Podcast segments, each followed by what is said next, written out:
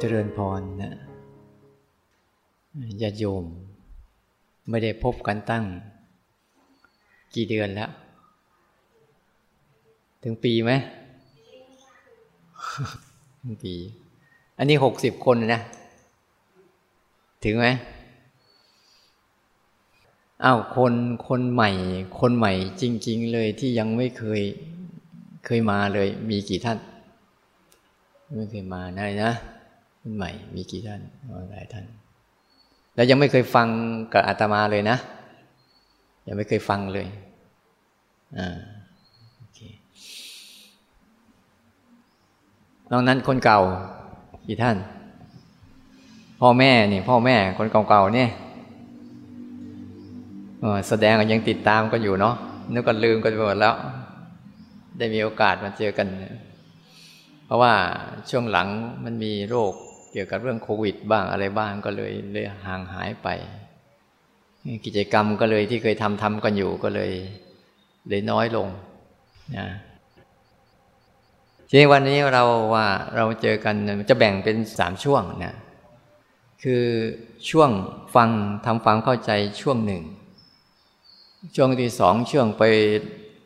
ลงมือทดลองฝึกช่วงหนึ่ง ช่วงที่สามก่อนเลิกคือช่วงว่าเมื่อฝึกแล้วมีปัญหาหรือไม่เข้าใจอะไร ให้มาสอบถามช่วงหนึ่งสี่วันนี้เราจะทำแบบสามอย่างเนี้ยนะเพื่อจะสรุปว่า เนี่ยฟังแล้วไปทำแล้ว แล้วสงสัยอะไร ที่จะกลับไปทำได้ แล้วแต่ละวันอาจจะแบ่งอาจจะมาจะแบ่งเป็นสเต็ปอยู่สามสามสามช่วง คือช่วงแรก เป็นการฝึกรู้ ฝึกให้รู้จักว่า ตัวรู้สึกตัวเป็นอย่างไรนะแล้วอาจจะเป็นวันที่สองอาจจะบอกเกี่ยวกับช่วงเมื่อฝึกรู้แล้ว เอาตัวรู้สึกนี้ไปทำอะไร และทำยังไงนะไอ้จนฝึกช่วงที่สองนี้เขาเรียกว่าฝึกออกกับฝึกฝืน นี่ยเป็นช่วงที่จะเอาไปทำอะไรทํำยังไงนี่นะช่วงการฝึกออกและฝึกฝืนนะส่วนช่วงตัวสุดท้ายเป็นช่วงของการฝึก ฝึกวาง จะแบ่งเป็นสามช่วงอย่างนี้นะฉะนั้นถ้าใครติดตามตลอดเนี่ย มันก็จะมีความรู้แบบนี้ไป จัดหลักสูตรอย่างนี้ให้ แต่ละวันเอาฝึกรู้เนี่ยมาคุยกันว่าคุณหลังจากลงมือไปทำแล้วเนี่ย คุณเข้าใจอะไรเข้าใจยังไง หรือไม่เข้าใจในกระบวนการนี้ยังไง ก็จะจบไป แต่วันที่สองก็อ้าวเรามาเข้าสเต็ปสองคือฝึกออกกับฝึกฝืนแล้วคุณก็ลองไปทำดูเป็นยังไง แล้วตอนตอนเลิกเราก็จะมาทำกันแล้วช่องจิตสามเป็นการฝึกวางเนี่ยวางยังไง มันมีอะไรมันมีวิธีการวางยังไง และอะไรเป็นจุดเด่น อะไรจุดด้อย อะไรคือวางอะไรคือไม่วางเนี่ยแล้วเราลองไปทำดูแล้วก็จะมาเรียนรู้กัน ถ้าเรียนรู้แบบนี้มันจะโอเคไหมมันจะจะจัดสเต็ปไปอย่างนี้นะ อันเหมือนแต่ละวันเนี่ยถ้าใครติดตามตลอดก็อาจจะกลับไปบ้านปุ๊บไปทำได้เลย แต่ถ้าใครมาขาดขาดให้หายขาดขาดให้หายเนี่ยนะก็ต้องไปต่อเองแล้วกัน จะเป็นลักษณะอย่างนี้นะแล้วแต่ละวันก็จะฝึกแบบสามอย่างนี่แหละ ฟังก่อนลงมือทำตอนก่อนเลิกมีปัญหาสอบถามนี่จะเป็นสเต็ปอย่างนี้แต่ละวันแต่ละวันนะ จะใช้หลักสูตรนี้ตลอดทั้งสี่วันนะแล้วก็อาจจะใช้หลักสูตรนี้ ในช่วงที่มาค้างด้วย ในแต่ละวันที่ใครมีมาค้างนะแล้วเราจะได้เข้าใจกับสิ่งนี้ ว่าสิ่งเหล่านี้เนะ่ยมันไม่ใช่เป็นสิ่งที่ไกลตัวเลย มันใกล้ ใกล้ตัวที่สุด แต่เรามองไม่เห็น เราสังเกตไหมบางสิ่งบางอย่างที่ใกล้ตัวเราที่สุดแต่เราไม่เห็นมันมีอะไรบ้าง มีมีอะไรบ้าง สิ่งที่ใกล้ตัวที่สุดเนี่ยแล้วเรามองไม่เห็นนะคิ้วใกล้ตาไหมแต่แต่ตาเนี่ยสามารถเห็นคิ้วได้ไหม ถ้าไม่มีเงื่อนไขอื่นนะ อย่าให้มีกระจกไว้ส่องมันนะ เนี่ยคิ้วเนี่ยใกล้ตาไหม ตา แต่ตาเนี่ยเห็นคิ้วไหม ใกล้กว่านั้นอีก เปลือกตาเนี่ยใกล้ตาไหมแต่ตาเห็นเปลือกตาตัวเองไหมอ่า หูเนี่ยใกล้ตาไหมใค่คืบเดียวแต่มองไม่เห็น เนี่ยลองดูสิ สิ่งที่ยิ่งใกล้เราที่สุด แต่เรากลับมองมันไม่เห็นแปลกไหมเนี่ยผลสุดท้ายเนะ่ะบางทีอะเรามองเห็นแต่สิ่งไกลตัวเกินไป แต่สิ่งที่อยู่ในตัวสิ่งที่ใกล้ตัวที่สุดกลับ ไม่รู้เรื่องของมันเลย โดยเฉพาะยังยิ่งเรื่องอะไรเรื่องของร่างกาย และก็เรื่องของจิตใจ ที่เป็นเรื่องใกล้ที่สุด และอยู่กับเรา อยู่กับเราจนวันตาย แต่เรากับมองไม่ก็เห็นมัน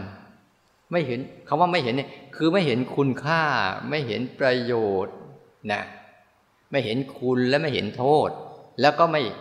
เห็นวิธีการออกจากสิ่งเหล่านี้ด้วย นี่คือปัญหาที่มันเกิดขึ้น เพราะเราอะมีอุปนิสัยในการวิ่งออกไปสนใจเรื่องข้างนอก จนลืมเรื่องของตัวเอง เลยเราจะต้องมามามาหัดย้อนกลับมา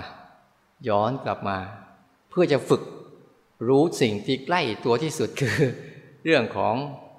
กายกับเรื่องของใจที่อยู่กับเราจนวันตาย นี่แหละคือปัญหา ที่เราอยากจะให้เห็นว่าจริงสิ่งที่ใกล้ตัวนี่เป็นสิ่งที่มหัศจรรย์ที่สุดนะสิ่งไกลๆตัวเนี่ยเป็นสิ่งที่ธรรมดา ธรรมดา ไม่ใช่เป็นสิ่งที่อะไรทั้งสิ้นที่เบื้องต้นนะเบื้องต้นจริง ๆ ที่อยากฝึกทำความเข้าใจก่อนว่า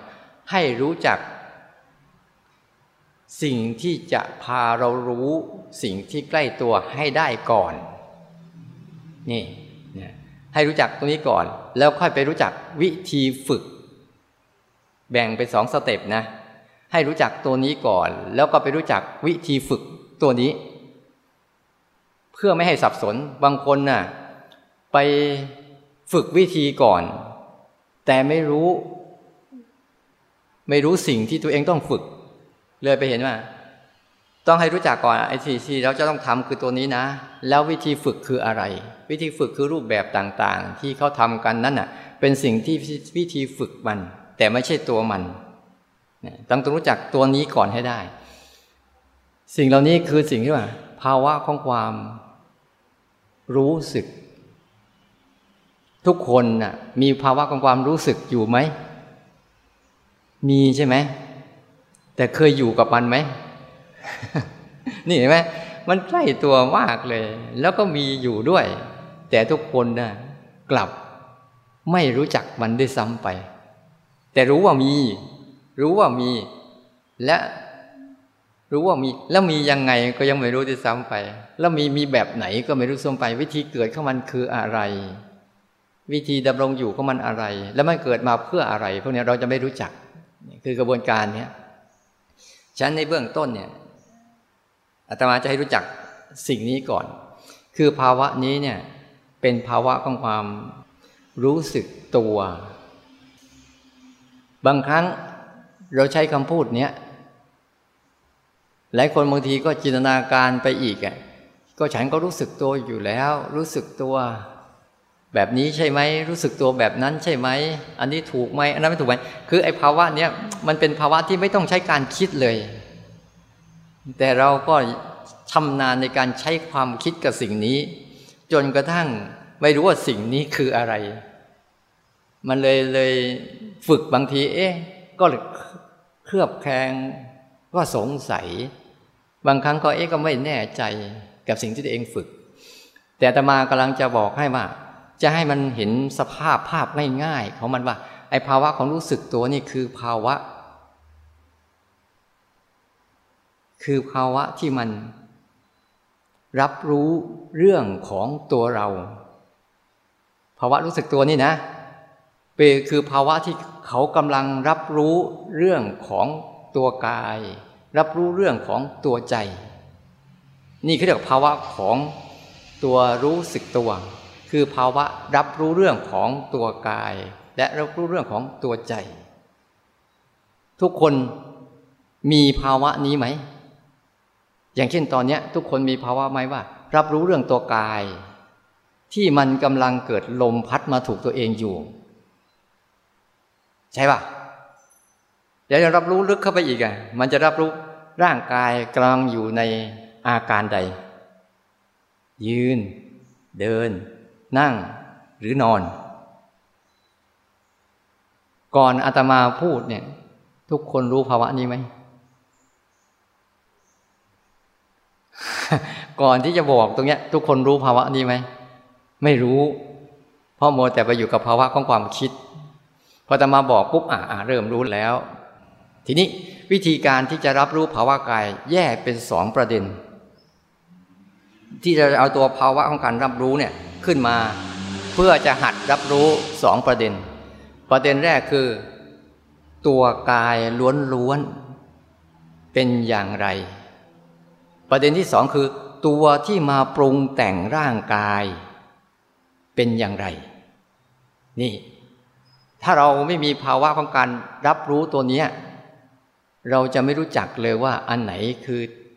ตัวกายล้วนๆ อันไหนคือสิ่งที่มาปรุงแต่งตัวกาย และอันไหนคือสิ่งที่เป็นภาวะของการรับรู้ตัวกาย และรับรู้สิ่งที่ปรุงแต่งกาย ถ้าเรารู้สึกถึงสามประเด็นนี้ไม่ออกอะเวลาไปภาวนาปั๊บเนี่ยภาวะของความที่การจะรับรู้สึก รับรู้เรื่องของตัวเรา มันจะไม่บริสุทธิ์ มันจะไม่เกิดความบริสุทธิ์ขึ้นมา จะเกิดจากการผสมปนเปไป เลยไม่รู้ว่าอันไหนคือภาวะที่รับรู้ และอันไหนคือตัวอารมณ์ที่มาให้รู้จากตัวมันเนี่ยจึงเป็นเรื่องที่ จะต้องใช้ความสังเกตตัวเอง ให้มากกว่าปกติ มากกว่าเดิมนิดหน่อยในเบื้องต้น เพื่อจะทำให้เขากลับมาสนใจนะทีนี้อาตมาจะแยกประเด็นไปทั้งสามประเด็นนี้ให้ฟังก่อน เพื่อเป้าหมายอันเดียวคือให้รู้จักภาวะของการรับรู้ ที่เป็นภาวะของรู้สึกตัว เข้าใจนะ เพราะบางทีอาตมาเคยใช้คำว่ารู้สึกตัวก็มีคำถามไม่เลิกสักที แต่ไอ้คำถามคำพูดนี้อาจจะเป็นคำถามที่ไม่เลิกอีกก็ได้ แต่ถ้าทุกคนยังใช้ตักกะ ใช้ความคิด ไม่ใช่ใจสัมผัสมันจริง ๆ มันก็ยังมีอะไรเยอะแยะให้เราเห็นในเบื้องต้นเราต้องทำความเข้าใจก่อนว่าหนึ่งตัวกายล้วนๆ เป็นอย่างไรสองตัวที่ปรุงแต่งกายเป็นอย่างไรเนี่ยสองตัวเนี้ยและเดี๋ยวพอรู้จักสองตัวนี้ปุ๊บก็จะรู้จักตัวรับรู้ ตัวรู้สึกตัวที่เป็นภาวะของการรับรู้ล้วนๆเป็นอย่างไร แต่กระบวนการทั้งหมดที่เราเข้าใจเข้าใจจากการฟังไอ้การเข้าใจจากการฟังเนี่ย ต้องไปย่อยสู่การกระทำนะถ้าเข้าใจจากการฟังแล้วเป็นเลยเนี่ย พวกเราคงไม่มีใครมานั่งอยู่ตรงนี้หรอก พอมาบ้านจิตสบายเนี่ย ฟังทำกันไม่รู้เท่าไหร่แล้ว ใช่ไหมแต่ละคนเนี่ยฟังทำกันมาตั้งเยอะครูบาอาจารย์สอนก็ตั้งเยอะ แต่มันต้องไปสู่กระบวนการในการย่อย ย่อยให้พามันสัมผัส นั้นในเบื้องต้น เราต้องมาทำความเข้าใจสองสิ่งนี้ก่อน สิ่งแรกคือต้องรู้ก่อนว่า อันไหนคือตัวกายล้วนๆนะเพื่อให้เข้าใจก่อนว่า ไอ้ตัวกายล้วนๆเนี่ยคืออะไรนะเรารู้จักไหม อยากถาม ใครตอบได้ตอบ ตอบไม่ได้ก็นั่งฟัง ยืน เดิน นั่ง นอน กับร่างกาย อันเดียวกันไหม อันเดียวกันหรือคนละอันนี่ชวนให้คิดก่อน ไม่งั้นเดี๋ยว ยืนเดินนั่งนอนเนี่ย กับร่างกายเนี่ย เป็นอันเดียวกันหรือคนละอันอ้าวช่วยตอบหน่อย ใครว่าอันเดียวกันยกมือ อันเดียวกันนะ เอาไม่ต้องตอบก็ยกมือ ใครว่าคนละอันยกมือ ใครว่า ฉันไม่รู้เหมือนกันว่า อันเดียวกันหรือคนละอันยกมือ เออ ใช่ได้ ต้องตอบตรงๆอย่างนี้แหละใช่ไหม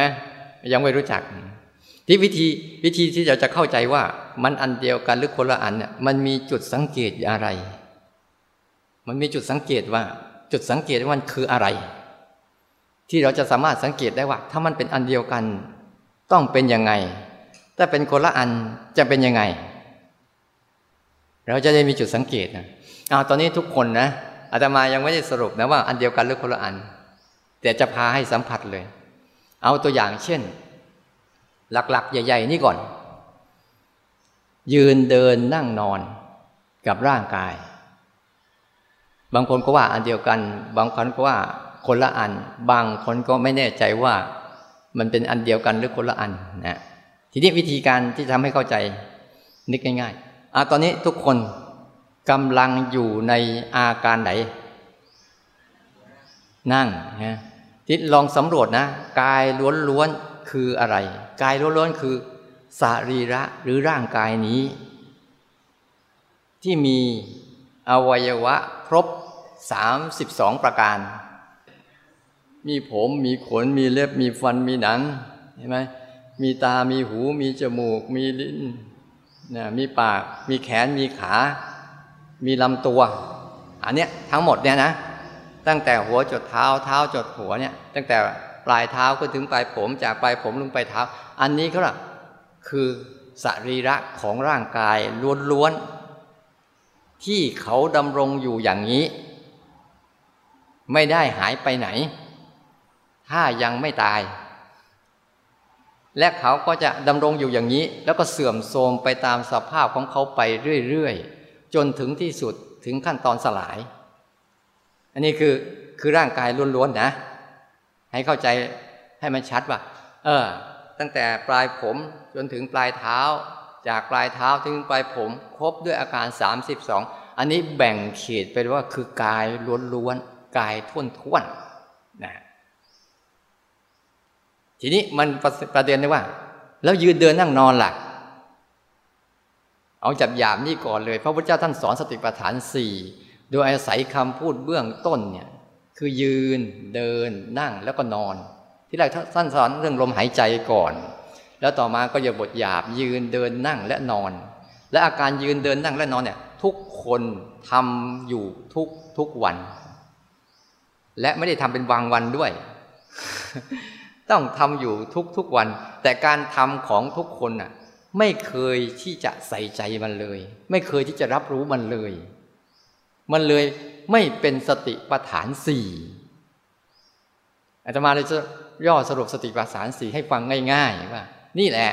การยืนเดินนั่งนอนเนี่ยเป็นเรื่องมหัศจรรย์ที่ธรรมดาแต่ไม่ธรรมดา แต่ทุกคนกลับ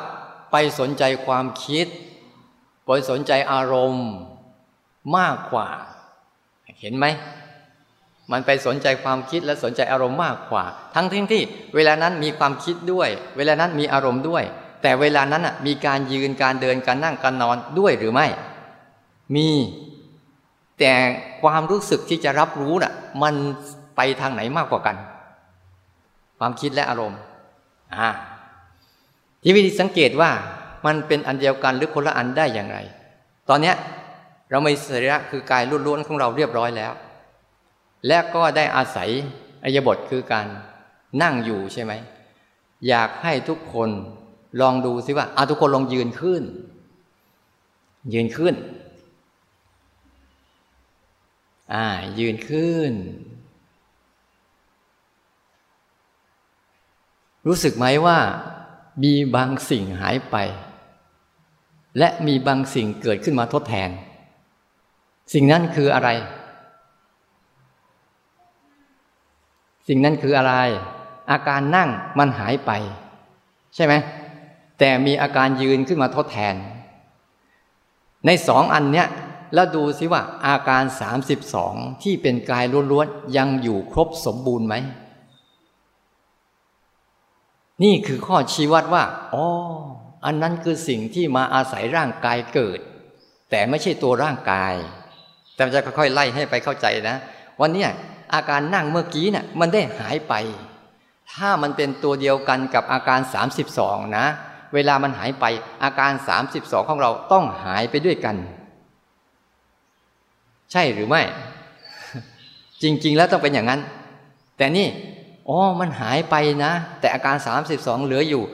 จึงเป็นตัวชี้วัดว่ามันเป็นคนละอันกัน แต่มันมาอาศัยร่างกายคืออาการสามสิบสองที่อยู่เนี่ยเกิดชั่วขณะหนึ่งเมื่อกี้ แล้วก็ดับไปแล้ว นี่ก็คือสิ่งที่มาปรุงแต่งกาย แต่ไม่ใช่ตัวกาย ต้องทำความเข้าใจนี้ให้ชัดก่อนไง คือเป็นสิ่งที่มาปรุงแต่งกาย แต่ไม่ใช่ตัวกายอ้าวตอนนี้ลองคนลองนั่งลงสิอ่าอะไรหายไปอะไรปรากฏขึ้นมาแทนที่ ยืนเมื่อกี้ ไปแล้ว ใช่ป่ะแต่อาการสามสิบสองเราเหลืออยู่ห้านี่เข้าใจกันแล้ว แล้วตอนนี้อาการนั่งมาปรากฏแทนที่ เขาจะสลับไปอย่างนี้ ตลอดทั้งวัน ง่ายไหม แค่ตามตามรู้แค่นี้มันก็จะเป็นแล้วนะเขาเป็นอย่างนี้ตลอด แล้วต่อมาสิ่งที่ปรุงแต่งกายไปอีกมีอีกกว้างออกไปอีก โดยแบ่งแบ่งเซตแบ่งกลุ่มเป็นหมวดหมู่ของมัน ที่มันไม่ใช่กันแต่มาปรุงแต่งกันอีก คือเบื้องต้นเนี่ยต้องความเข้าใจเพื่อเราต้องการฝึกตัวรับรู้ของเราเนี่ย ให้มันเข้าใจก่อนว่าเฮ้ยเดี๋ยวเราจะรับรู้อะไร ไม่งั้นเดี๋ยวก็จะไปหาว่า เวลาจะไปฝึกตัวรับรู้แล้ว จะไปรับรู้อะไรเนี่ยรู้สึกตัวที่มันกำลังรับรู้อารมณ์เนี่ยจะไปรับรู้อะไร ตอนเนี้ยเรากำลังจะรับรู้ได้ทั้งสองเรื่องแล้วใช่ไหมว่าหนึ่งตัวกายล้วนๆสองตัวที่ปรุงแต่งกายเนี่ยตอนนี้เราจะเริ่มรู้จักแล้ว ทีแรกเราไม่รู้ใช่ไหมเมื่อกี้เนี่ยพอเริ่มอธิบายปุ๊บเริ่มเข้าใจ ที่เวลาเวลาเราจะตรวจสอบว่า มันมีอันอื่นอีกเยอะแยะที่ไม่ใช่ตัวกาย แต่ปรุงแต่งกาย อันนี้เราเราพูดตรงนี้ก่อน เช่น อาการของลมที่มาถูกร่างกายเนี่ยใช่ตัวเดียวกับร่างกายไหมอ่าตอนนี้เริ่มแยกแล้วใช่ไหมว่าอารมณ์ลมที่มาถูกกับร่างกายเนี่ยวูบแล้วหาย วูบแล้วหาย แต่ร่างกายเรายังคงสภาพเดิมอยู่ ไม่ได้เป็นอะไร แต่อันนั้นต่างหาก ที่มันมาปรุงแต่งกายแล้วก็ดับไป ปรุงแต่งกายแล้วก็ดับไป ไล่ไปถึงเวลาคุณเคยเจ็บไหมเคยปวดไหมเคยเมื่อยไหมหรือเวลาเราคุณถ่ายอุจจาระปัสสาวะหิวข้าว ร้อน อะไรต่างๆ สิ่งเหล่านี้ไม่ใช่ตัวกาย สรุปมันไปเลยว่า ไม่ใช่ตัวกายเขาเรียกว่า อารมณ์ที่มาปรุงแต่งกาย มันจะเป็นเสมือนกายเท่าเราแยกตรงนี้ไม่ออกเนี่ย เราจะเริ่มเห็นว่าร่างกายกับสิ่งที่ปรุงแต่งกายเนี่ยอันเดียวกันเลย แต่พอเรารู้อ๋อเวลามันปวดหัว ตัวอาการปวดต่างหากมาปรุงแต่ง หัว เวลาปวดหลัง ไม่ใช่ตัวหลังนะ แต่ตัวอาการที่ปรุงแต่งต่างหากมาปวด เคยปวดฟันไหม แล้วลองดูสิ ระหว่างตัวความปวดฟันกับตัวฟันน่ะอันเดียวกันปะไม่ได้อันเดียวกันนะ เพราะเวลาความปวดฟันมันหายไป แต่ฟันก็เหลืออยู่ เราอย่าเพิ่งไปถอนมันนะ ถอนมันจะหายไปด้วยกัน อันเนี้ยเราเลยเห็นว่าโอ้ร่างกายนี่มันมีความทุกข์พวกเนี้ยมาปรุงแต่งเยอะเลย เราเลยแยกเห็นว่า ยืนเดิน นั่ง นอน คู้เหยียด เคลื่อนไหว เย็นร้อนอ่อนแข็ง ความเจ็บความปวดความเมื่อยความเพลียอะไรต่างๆ นี่เป็นสิ่งที่มาปรุงแต่งร่างกาย แต่มันทั้งหมดเนี่ยไม่ใช่ตัวร่างกายอะพอเข้าใจประเด็นนี้ไหม อย่างเรานั่งอยู่เนี่ย มันมีสัมผัสอาการนิ่ม นานๆก็จะเป็นอาการอุ่น นานๆก็จะเป็นอาการเด็บ นานๆก็จะเป็นอาการชา นานๆก็จะเป็นอาการปวด สิ่งเหล่านี้ใช่ตัวกายไหมพอเราขยับเปลี่ยนไปปุ๊บอาขายังอยู่ครบ อาการเหล่านั้นจะสลายตัวไปทันทีเลย คนส่วนใหญ่ เราเอาใจไปทุกข์กับสิ่งที่มาปรุงแต่งกายกันเยอะ จนเลยไปกลายเป็นการปรุงแต่งอารมณ์ขึ้นมา เนี่ยเพราะเราไม่เท่าทันแล้วเราไม่เข้าใจว่า เออ มันก็เรื่องธรรมดาของร่างกาย และสิ่งเหล่านี้จะเป็นหนาวเป็นร้อนเป็นยืนเป็นเดิน เป็นนั่งเป็นนอน เป็นเจ็บเป็นปวดเนี่ยเราเลือกได้ไหม เรามีสิทธิ์เลือกไหม ว่าไม่ให้อันนี้เกิด อยากให้อันนี้เกิด เรามีสิทธิ์เลือกสิ่งเหล่านี้ไหมอะไม่ได้ทำไมถึงเราเลือกไม่ได้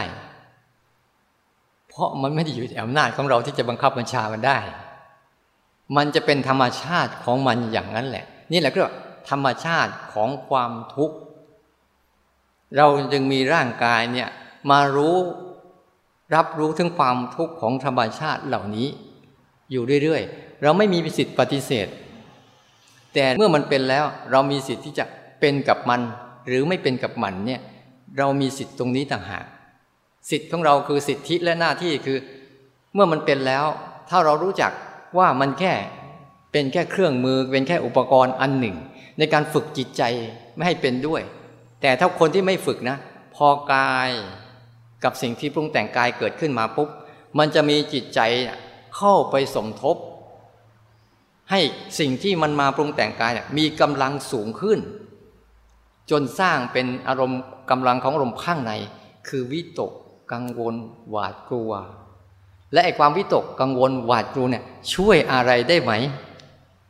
หรือไปเพิ่มปัญหาให้มันอีก จนกระทั่งตัวเองเครียด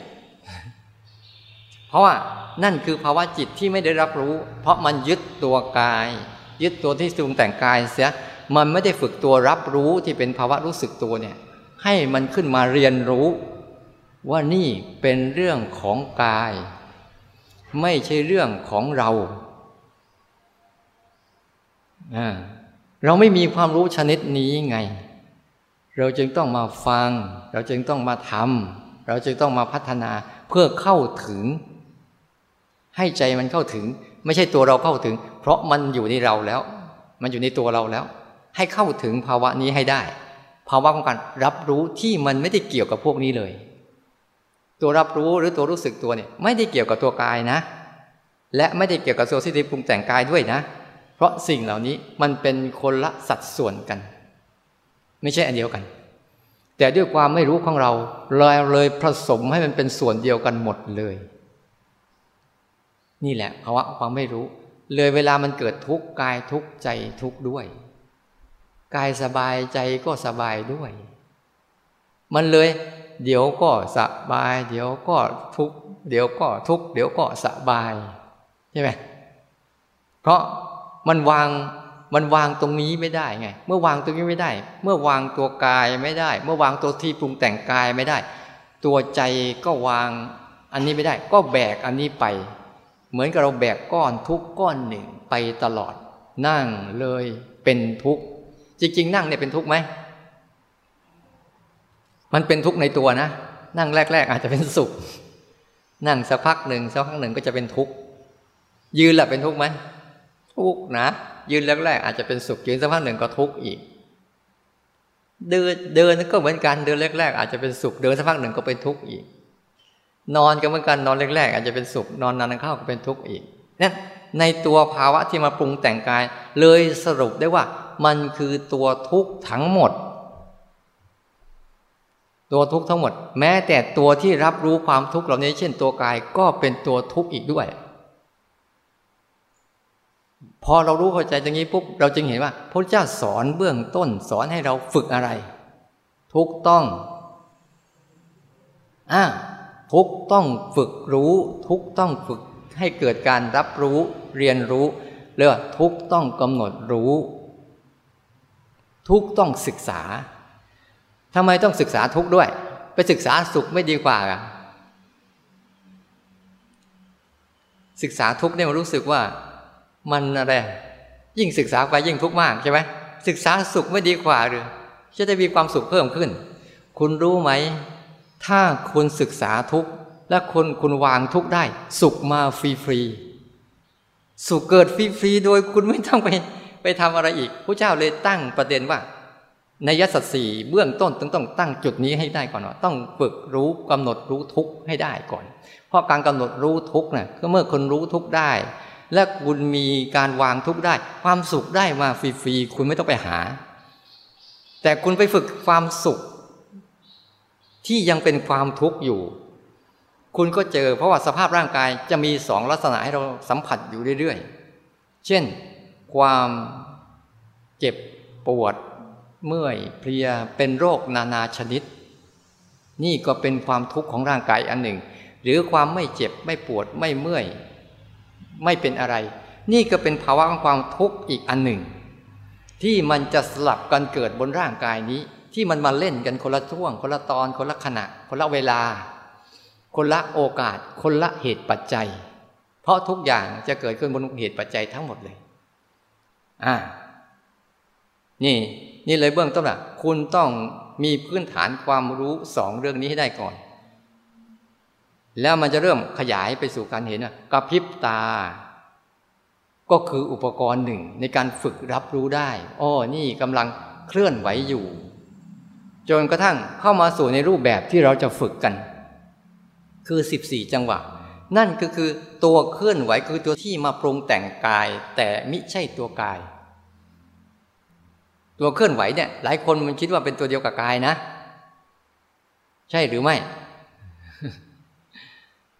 ในใจยังเถียงอยู่ไหม ถ้ามันเป็นตัวเดียวกับร่างกายนะ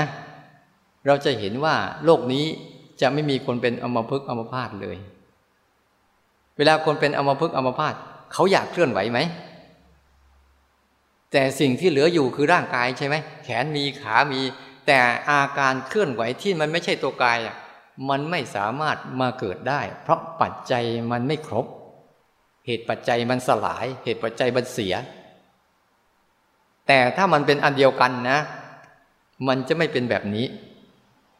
มันต้องไปด้วยกัน ไม่ทิ้งกัน ไม่จากกันไม่แยกกันก็เลยอยากให้ให้เข้าใจเบื้องต้นนี้ให้ได้ก่อนว่าอะแล้วเดี๋ยวเราจะรู้จักว่าเราจะฝึกอะไรทีนี้เอาละแล้วสองอันเนี้ยระหว่างตัวกายกับตัวที่ปรุงแต่งกายเนี่ย เราต้องฝึกมันไหมอ่า เราต้องฝึกมันไหม หรือมันเป็นของมันเอง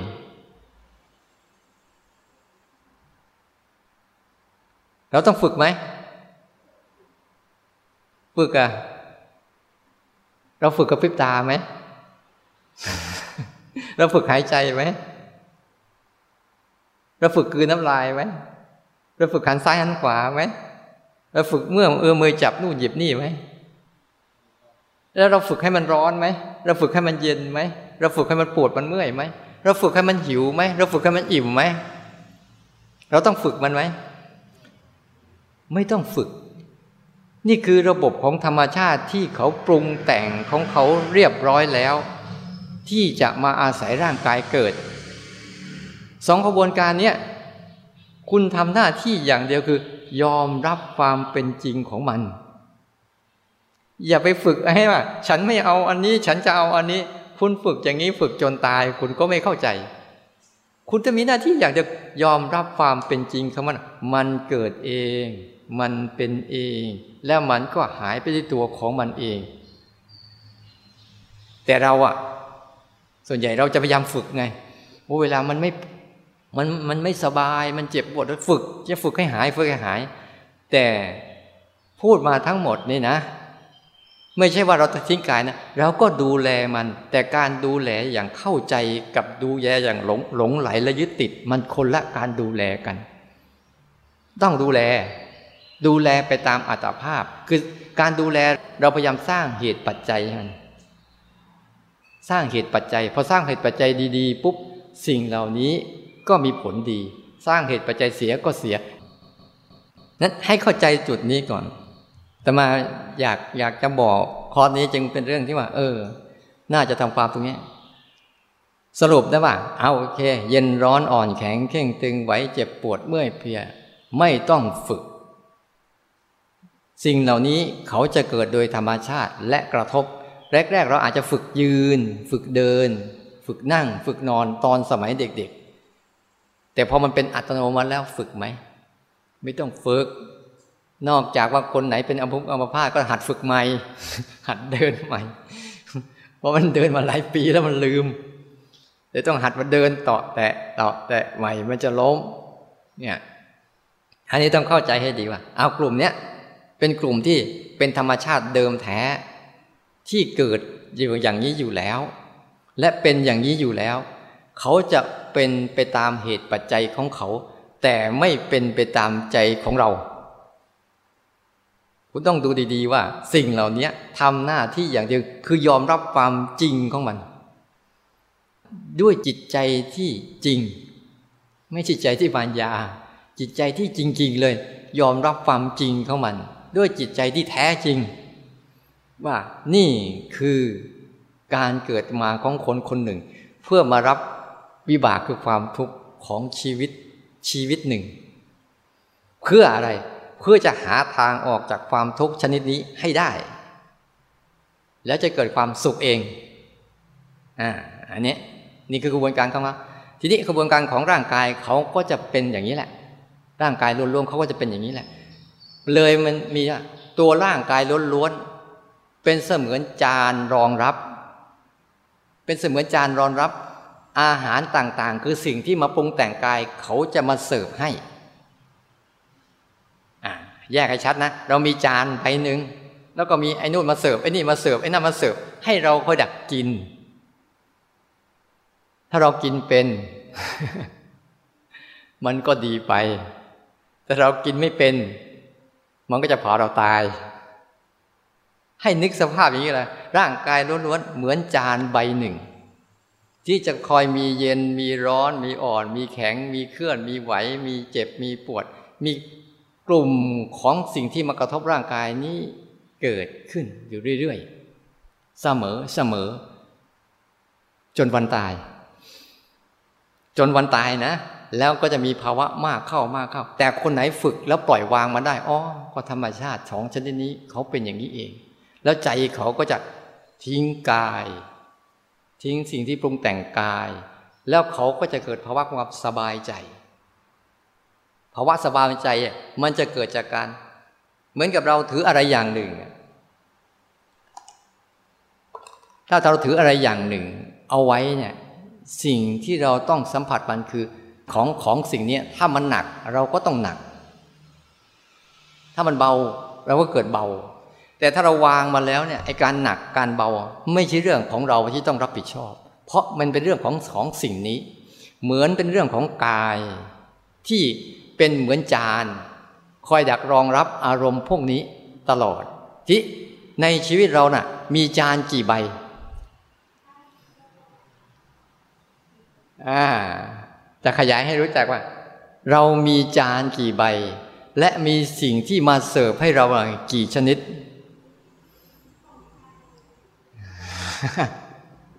รู้ยัง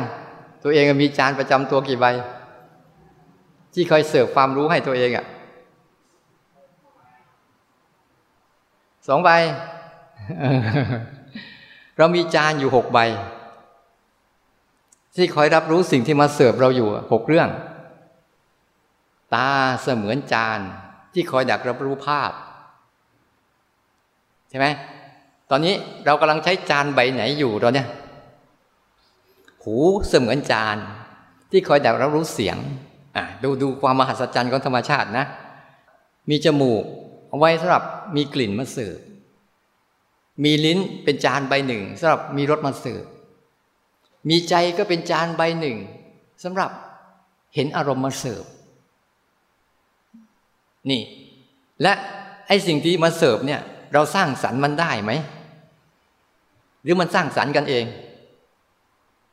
ได้บ้างไม่ได้บ้าง ถ้าเข้าใจตรงนี้ปุ๊บเดี๋ยวภาวนาไม่ยากเลยแหละอ่าตอนเนี้ยเราเลยเห็นว่าผลสุดท้ายสรุป จานตั้งหกใบเนี่ยแยกกันแล้วเหลือ ทั้งหมดอะรวมกันแล้วเหลือสองใบ อีกใบหนึ่งเขาเรียกว่า จานฝักใฝ่ของการรับรู้เรื่องรู้อีกอันหนึ่งเขาเรียกว่าจานรับรู้เรื่องนามเขาเรียกว่า รู้รูปรู้นามนั่นเอง ทั้งหกเนี่ยห้าส่วนเนี่ยเป็นจานที่คอยดักรับรู้เรื่องรูปที่มันจะคอยมาเสิร์ฟรูปเป็นรูปที่มาเสิร์ฟตา เสียงก็คือรูปที่มาเสิร์ฟหู กลิ่นก็คือรูปที่มาเสิร์ฟจมูกรสก็คือรูปที่มาเสิร์ฟลิ้น สิ่งที่ปรุงแต่งกายทั้งหมด ก็คือสิ่งที่มาเสิร์ฟกาย อันนี้คือฝักใฝ่ของรูป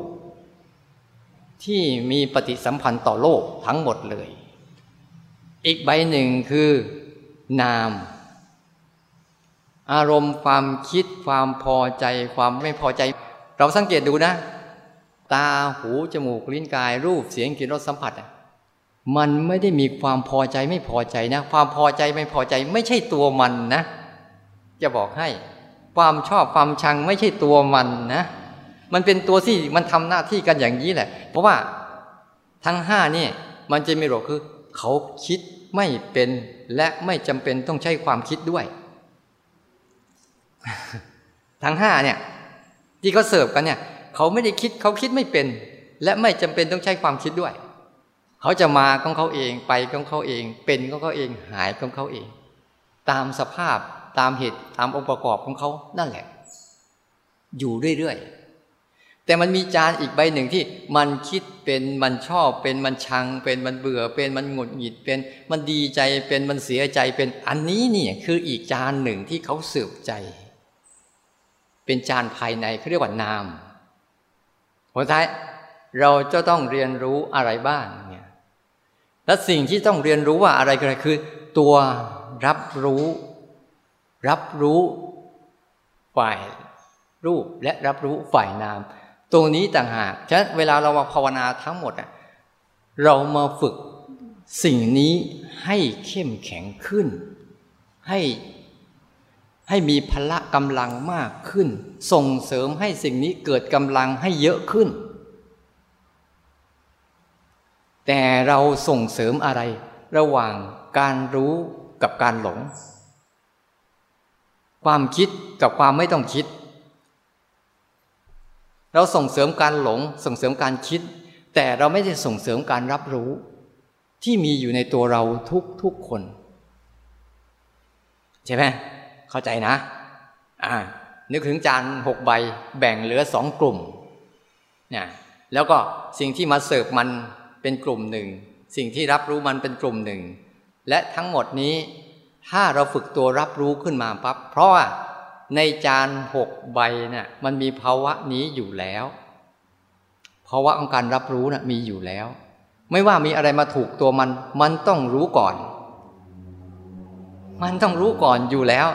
แต่รู้แล้วมันเลยไปสนใจสิ่งที่กระทบ แต่ไม่สนได้สนใจตัวรับรู้ไง ตัวรู้สึกตัวที่เป็นภาวะการรับรู้เนะ่ยเราไม่ได้สนใจยังไง สนใจอย่างระหว่าง ตัวร้อน กับความร้อนที่ชื่อมาถูกตัวกาย กับตัวรับรู้เรื่องราวเนี่ยผลสุดท้ายเราไปสนใจตัวไหน สนใจตัวร้อนมากกว่า ตัวกายก็ไม่ได้สนใจ ตัวรับรู้ก็ไม่ได้สนใจ แต่เป็นสนใจตัวที่มันมาเสิร์ฟนู่นมากกว่าเว้ยอันนี้อะไรวะรสชาติอะไรวะสังเกตดูที่เวลาเรากินข้าวเราจะสนใจอะไรมาก สนใจจานหรือสนใจอาหารที่จะมาเสิร์ฟลงจาน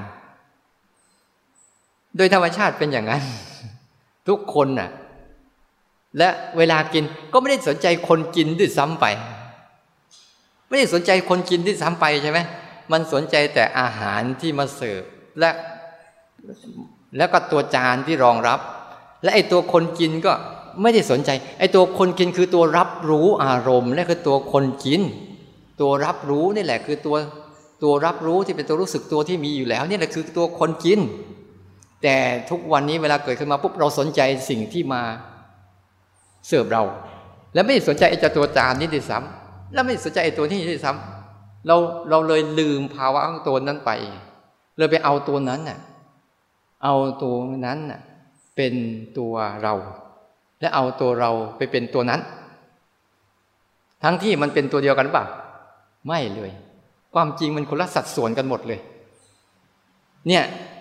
เลยต้องเข้าใจว่า ทีนี้เวลาจะฝึกมันมีกระบวนการในการฝึกอยู่สองลักษณะ ที่จะฝึกตัวรับรู้ขึ้นมานี่นะ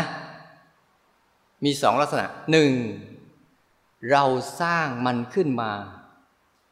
เราสร้างมันขึ้นมา เพื่อจะหัดให้มันรับรู้ นี่คือกลุ่มหนึ่งนะ เราสร้างมันขึ้นมา เพื่อจะฝึกซ้อมให้มันหัดรับรู้ อีกอันหนึ่งคือ เราไม่ได้สร้างมันขึ้นมา มันเกิดเข้ามันขึ้นมาเอง แต่เราแค่ฝึกการรับรู้ ระหว่างสองอันนี้ อันไหนเป็นธรรมชาติเดิมแท้ อันไหนเป็นสิ่งที่สร้างขึ้น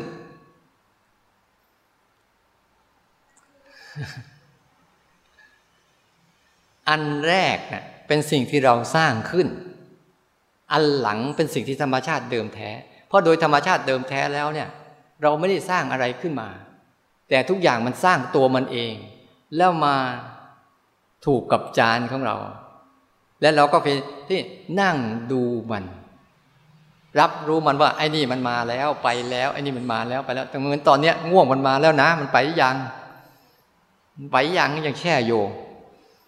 แล้วแช่อยู่ก็เปลี่ยนท่าหน่อย อุตส่าห์เน้นแล้วนะเห็นไหมวันนี้จะรู้สึกชัดเจนต่อการที่จะเริ่มปฏิบัติแล้ว มันจะเริ่มง่าย สิ่งที่เราจะต้องฝึกคือฝึกตัวนี้ โดยอาศัยกระบวนการที่เราสร้างขึ้นมาก่อน และมันจะสังเกตไว้ระหว่างการสร้างขึ้นมาก่อนกับการไม่ต้องสร้างมีความแตกต่างกันยังไง การสร้างขึ้นมาก่อนเนี่ยคือ ยังไม่มีสิ่งนั้นแต่เราทำสิ่งนั้นขึ้นมา เหมือนตอนเนี้ยเรายังไม่มีรูปแบบ 14 จังหวะใช่ไหม เรายังไม่มีใช่ไหมรูปแบบ14 จังหวะเนี่ยทีนี้เดี๋ยวพอเราฝึก 14 จังหวะปุ๊บเนี่ยเราเริ่มกระบวนการในการสร้างและสร้างมันขึ้นมาก่อน แล้วก็รับรู้ สร้างขึ้นมาก่อนแล้วก็รับรู้ แต่เราไม่ได้เอา 14 จังหวะ แต่เราเอาตัวทำยังไงจะฝึกรับรู้ 14 จังหวะเนี่ยรับรู้อาการเคลื่อนไหวของมัน และพอรับรู้นั้น เราก็จะเห็นทั้งตัวจานคือร่างกาย และเห็นทั้ง ตัวเคลื่อนไหว คืออา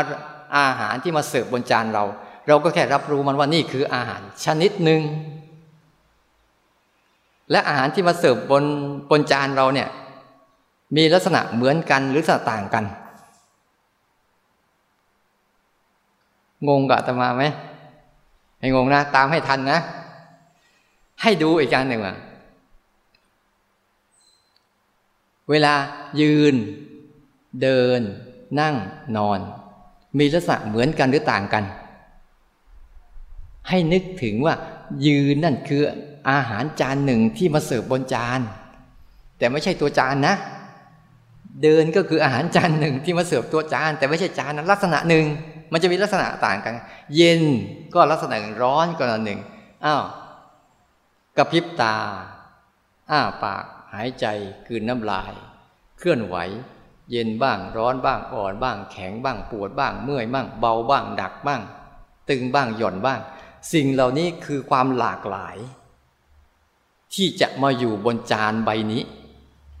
เรามีหน้าที่เห็นความหลากหลายของมัน แต่อย่าเอาใจไปเป็นตามความหลากหลายของมัน แล้วมันจะเกิดทุกข์แต่ถ้าเห็นความหลากหลายของมันเนี่ยมันจะไม่เป็นทุกข์เพราะในตัวความหลากหลายของมันอะมันจะมีลักษณะโดดเด่นแล้วเยอะเลยแหละ เสียงก็จะมีความหลากหลายแบบนี้แหละเขาจะมาเสิร์ฟหูไปเรื่อย อารมณ์ก็มีความหลากหลายในตัวมันก็จะมาเสิร์ฟใจอยู่เรื่อยๆ แต่ต้องระวังอย่าหลง อย่าหลงเข้าไป แล้วก็เสิร์ฟเขาจะเสิร์ฟในรูปแบบของความให้สิ่งที่ถูกใจเราบ้าง ให้สิ่งที่ไม่ถูกใจเราบ้าง แต่ทั้งสองสิ่งนี้ถูกใจเราทั้งหมด ถูกใจทั้งหมดนะไม่ถูกใจจะรู้ได้ยังไง มันเลยว่า ที่เราต้องการสร้างขึ้นมาเพื่อเพื่อฝึกซ้อมการรับรู้ของเรา ให้มันไปปลุกตัวธาตุของการรับรู้เนี่ยให้เกิดได้บ่อยๆ มันเกิดบ่อยๆ แต่เกิดทุกครั้งเนี่ยมันหลงบ่อยๆ เราจะเปลี่ยนการหลงมาเป็นการรู้ให้ได้บ่อยๆ เราเลยใช้วิการฝึกเนี่ยฝึก 14 จังหวะเนี่ยเรียกว่าสร้างมันขึ้นมาก่อน เพื่อหัดรับรู้ แต่ในเวลาเดียวกันน่ะก็จะมีสิ่งหนึ่งที่เราไม่ต้องสร้างด้วย แล้วเรารับรู้ได้ด้วย ให้ควบคู่กันไป เช่น เราอาจจะสร้างจังหวะอย่างนี้อยู่อ้าวเดี๋ยวลมพัดวูบมาอ่าอันนั้นเราไม่ได้สร้างใช่ไหมแต่เราก็รู้ด้วยเดี๋ยวกำลังสร้างจังหวะอย่างนี้อยู่อ้าวกระพริบตาแป๊บหนึ่งอะเราก็รู้ด้วยว่าเอออันนี้ อันนี้เราไม่ได้สร้างนะ แต่มันเป็นทำขึ้นเอง เราจะเห็นสังเกตสองลักษณะ คืออันหนึ่ง เราทำขึ้นก่อนแล้วรู้ อีกอันหนึ่งมันเกิดก่อนแล้วเรารู้สำหรับสองอย่างนี้มันจะแตกต่างกัน เราทำขึ้นมาก่อนแล้วรู้เพื่อฝึกซ้อมการรับรู้ใช้ได้ หรืออีกอันหนึ่งมันเกิดก่อนแล้วเราก็ค่อยรับรู้ อันนี้ก็ใช้ได้ ผลสุดท้ายเราจะเอาสิ่งที่มาเสิร์ฟบนร่างกายทั้งหมดเนี่ยเป็นอุปกรณ์ในการฝึกให้การเกิดการตื่นรู้ขึ้นมาในตัวเรา เพื่อมารับรู้เรื่องเหล่านี้ให้มัน เห็นชัดว่า มันไม่ใช่เราและเราก็ไม่ใช่มัน มันเป็นเรื่องของใครของมัน อย่าเอาไปยำเป็นเรื่องเดียวกัน มันจะทุกข์ไม่เลิก มันจะทุกข์ไม่เลิก อ่าเราเข้าใจหรือยังเนี่ยนี่ในขบวนการในการสร้างที่จะเกิดการตื่นรู้ กระตุ้นการรับรู้สู่การตื่นรู้ เราฝึกตัวรับรู้สู่การตื่นรู้เพื่อการเรียนรู้ ไม่ใช่ไปเพื่อจัดการอะไรนะ เวลาเราฝึกทั้งหมดเนี่ยเราจะฝึกตัวรับรู้เพื่อการตื่นรู้ไปสู่การเรียนรู้ ไม่ใช่ว่าจะเอานั่น เอานี่ไม่เอานั่นไม่เอานี่ไม่ใช่อย่างนั้นนะ กระบวนการถ้าเราไปทำอย่างนั้นมันไม่ถูก เราฝึกตัวรับรู้เนี่ยสู่การตื่นรู้ แล้วก็ไปสู่การเรียนรู้ เราจะได้เข้าใจวงจรของชีวิตว่าโลกใบนี้มันทำอะไรกับเรา และเราควรทำอะไรกับมัน เราควรจะอยู่กับมันยังไง โดยที่มีสันติสุขในใจเสมอๆทั้งที่มันเป็นของมันแบบนี้แหละ เห็นอันที่ส่งว่ามันยังนี่วิธีฝึก เราต้องเริ่มจากการที่นี่ เดี๋ยวนี้และตรงนี้ให้คำหนึ่งที่ว่า ภาวะรับรู้ทั้งหมดไม่มีในอดีต ภาวะรับรู้ทั้งหมดไม่มีในอนาคต แต่ภาวะรับรู้ทั้งหมดมันจะมีอยู่ที่ตรงนี้ นี่เราต้องรู้จักหลักมันก่อนว่า เราต้องฝึกให้มันเกิดที่นี่ เกิดที่ตรงนี้และเกิดเดี๋ยวนี้ เขาเรียกว่าเกิดบนรากฐานของความเป็นปัจจุบันเป็นหลัก เป็นปัจจุบันเป็นหลัก เอาปัจจุบันเป็นหลัก ให้มันทันว่าอะไรมากระทบจาน แล้วรู้เลย แค่นั้นพอ อะไรมากระทบจานปุ๊บรู้เลย แล้วพอ มันจะกระทบแบบเดิมก็รู้แบบเดิม ไปเรื่อยๆ เพื่อเราต้องการกระตุ้นการรับรู้สู่การตื่นรู้ และสู่การเรียนรู้ให้เยอะที่สุด ไม่ได้ใช้การคิดแล้ว ใช้การรับรู้ตามที่มันเป็นบ่อยเข้า บ่อยเข้า บ่อยเข้า บ่อยเข้า เพราะว่าตัวรับรู้ของเราจะเข้มแข็งได้เนี่ยกำลังของมันจะเกิดขึ้นได้เนี่ยมันต้องประกอบด้วยสามอย่าง องค์ประกอบของมันหนึ่งมโนกรรม ใจจะต้องมีว่าเราจะฝึกอันนี้นะ แล้วก็กายกรรม เรากำลังจะทำอันนี้นะ แล้วก็วจีกรรม กายกรรม วจีกรรม มโนกรรมสามประการนี้แหละ จะส่งเสริมธาตุของตัวรับรู้เนี่ยให้เข้มแข็งได้ แต่ถ้าสามตัวนี้ไม่เข้ามาสนับสนุนน่ะ กายกรรมทำอยู่ แต่มโนกรรมไปทำอีกเรื่องหนึ่งมันก็เลยโอ้ยไม่เห็นได้เรื่องได้ราวสักทีอะเพราะมโนกรรมมันไม่ได้ร่วมมาสู่การรับรู้ที่กายกรรมฉะนั้นเราสังเกตไหมว่า กายกรรมเขาทำอยู่แล้ว จานใบนี้เขาทำหน้าที่ของเขาอยู่แล้ว และสิ่งที่มาเสิร์ฟบนจานใบนี้เขาก็ทำหน้าที่อยู่แล้วเนี่ยกายกรรมเขาทำอยู่แล้ว เขาเป็นอยู่แล้วเขาเกิดอยู่แล้วเขามีอยู่แล้วเขาเปลี่ยนแปลงก็เข้าอยู่แล้ว อยู่เรื่อยๆทางกายกรรม แล้วถามว่า ระบบคล่องตรงไหนทำไมเราจึงไม่เข้าใจ ระบบคล่องตรงมโนกรรมเราอะมโนกรรมเราเทียนที่จะทำหน้าที่รับรู้ แต่ทำหน้าที่อะไรทำหน้าที่หลงไปสิ่งที่มันมา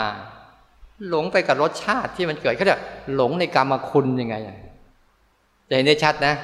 อาหารกับจานรองรับ แล้วก็คนกิน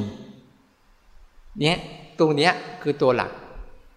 หรือว่าเราต้องเอากายกรรมวจีกรรม และมโนกรรมหลายคนบางทีเดินไปเดินมากายเดินอยู่แต่ใจไปไหนไม่รู้ไปไหนไม่รู้ วิธีการที่จะให้มันรับรู้ได้ บ่อย ๆ คือทำไง ให้มันรับรู้สั้นๆให้มันรับรู้สั้นๆ ให้รับรู้สั้น ๆ ให้ได้บ่อยๆ บ่อย ๆ ในเบื้องต้นนี่นะให้การรับรู้สั้น ๆ ให้ได้บ่อยๆพ่อแม่ พ่อแม่โรงเรียนปล่อยภูมิ ลืมตัวกดหรือยังสนิมขึ้นหมดแล้วบ้างเนี่ยจะทิ้งอยู่บนหิ้งพระ ไม่นำมาใช้กันเลย อันนั้นก็คือรูปแบบหนึ่งในการกระตุ้นการรับรู้ ให้มันตื่นขึ้นมารับรู้ว่าเอ้ยอะไรกำลังเข้ามาหาเราวะเนี่ย กลับไปใช้นะคือหายเกลี้ยงแล้วพังหมดแล้วเพราะกระบวนการในการฝึกเนี่ยบางครั้งอาตมาสอนได้หลายหลักแต่เทคนิคมันเยอะ แต่แต่เป้าหมายตัวเดียวกัน เช่นบางทีสอนสามการบ้าง คุณคุณรับรู้สิ่งที่มาเสิร์ฟของคุณสามการนะคือ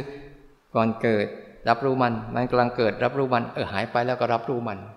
คอยดับฝึก ให้ตัวรับรู้เนี่ยคอยวนเวียนแล้วคอยสนใจอยู่กับสิ่งนี้ได้บ่อย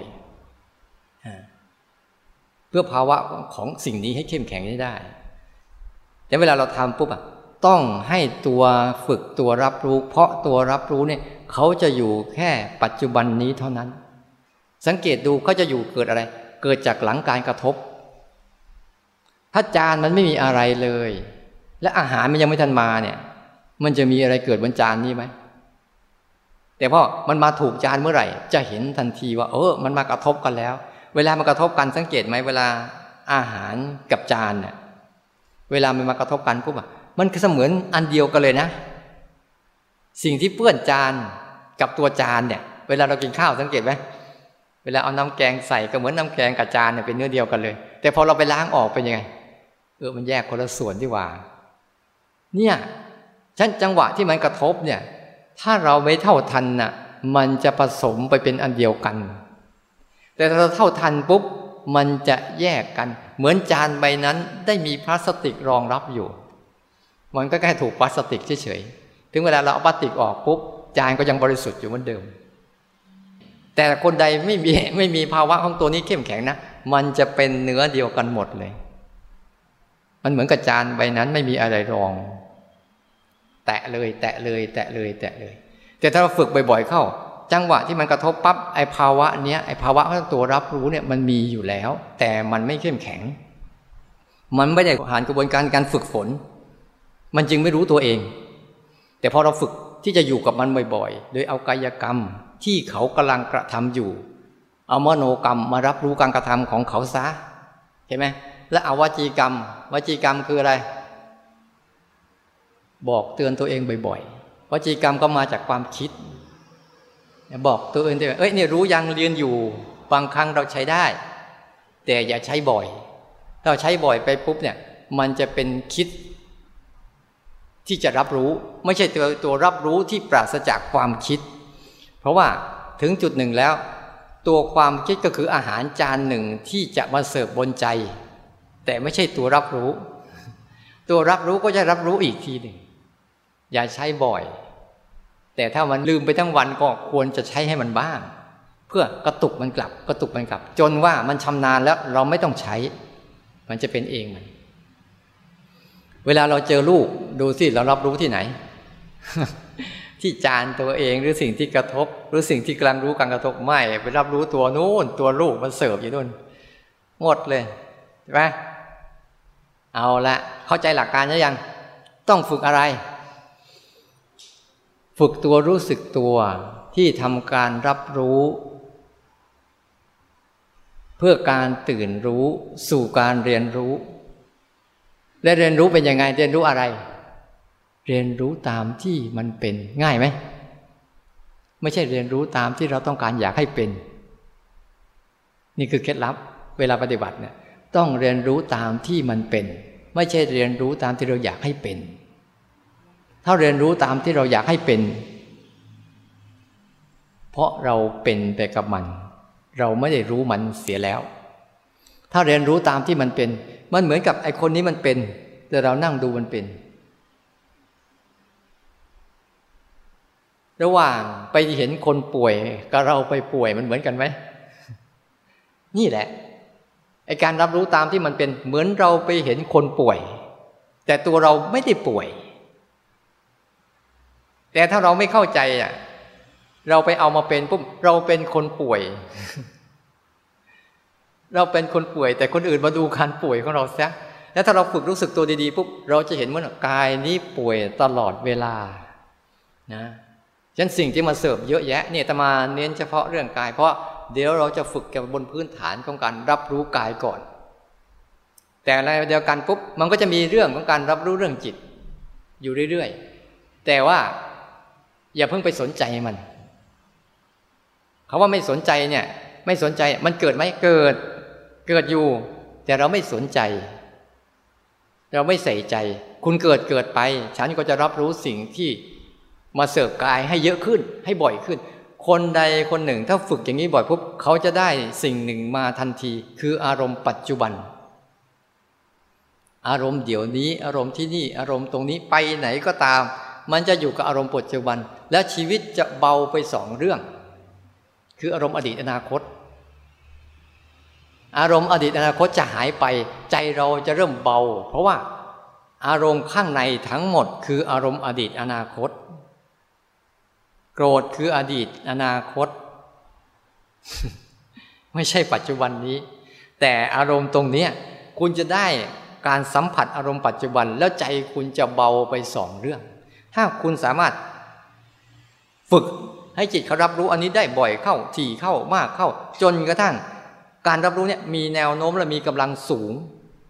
มีกำลังสูงนะไอ้นี้เนี่ย อ่อนแรงลงไปเลย ไม่มีกำลัง แต่ปัจจุบันเราไม่เป็นอย่างนั้น เรามีอันนี้สูง แต่อันนี้เราไม่มีไง เราจะต้องหัดภาวะของรู้สึกมารู้สึกอันนี้ ให้ได้บ่อยให้ได้ทีตามที่มันเป็น แค่นั้นแหละ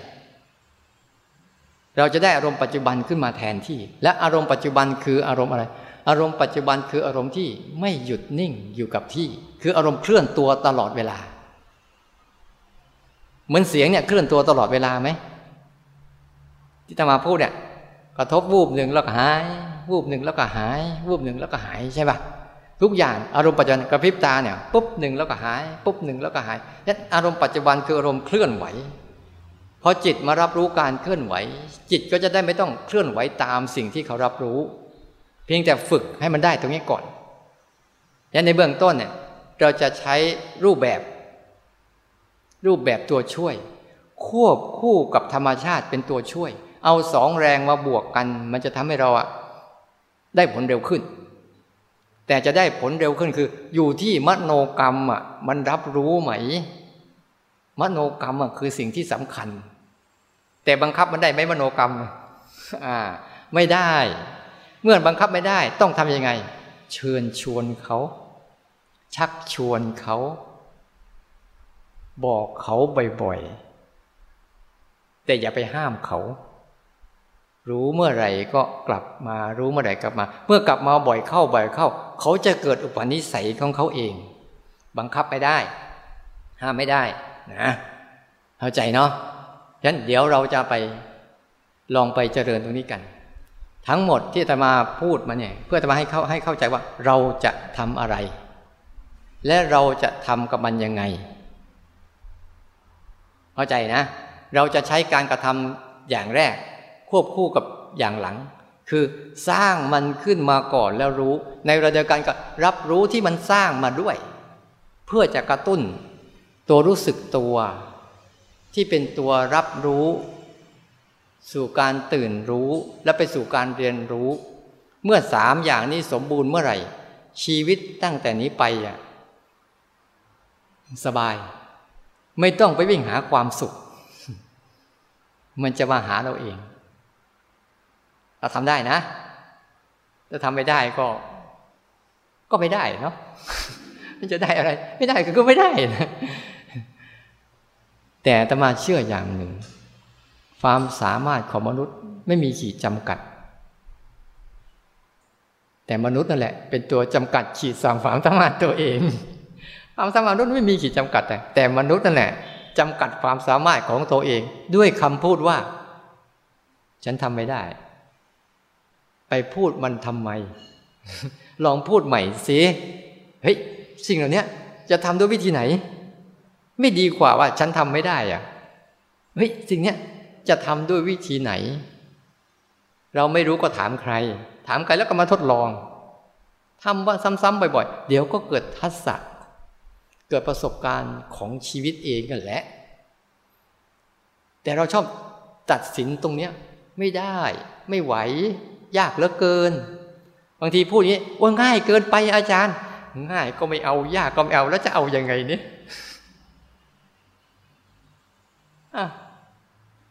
เรื่องง่ายก็ไม่เอาชาติก็ไม่เอา แล้วจะอายหรือจะเอาอย่างเก่าของตัวเอง ถ้าเอาอย่างเก่าก็เป็นอย่างเก่านะจะบอกให้ เพราะนี่คือ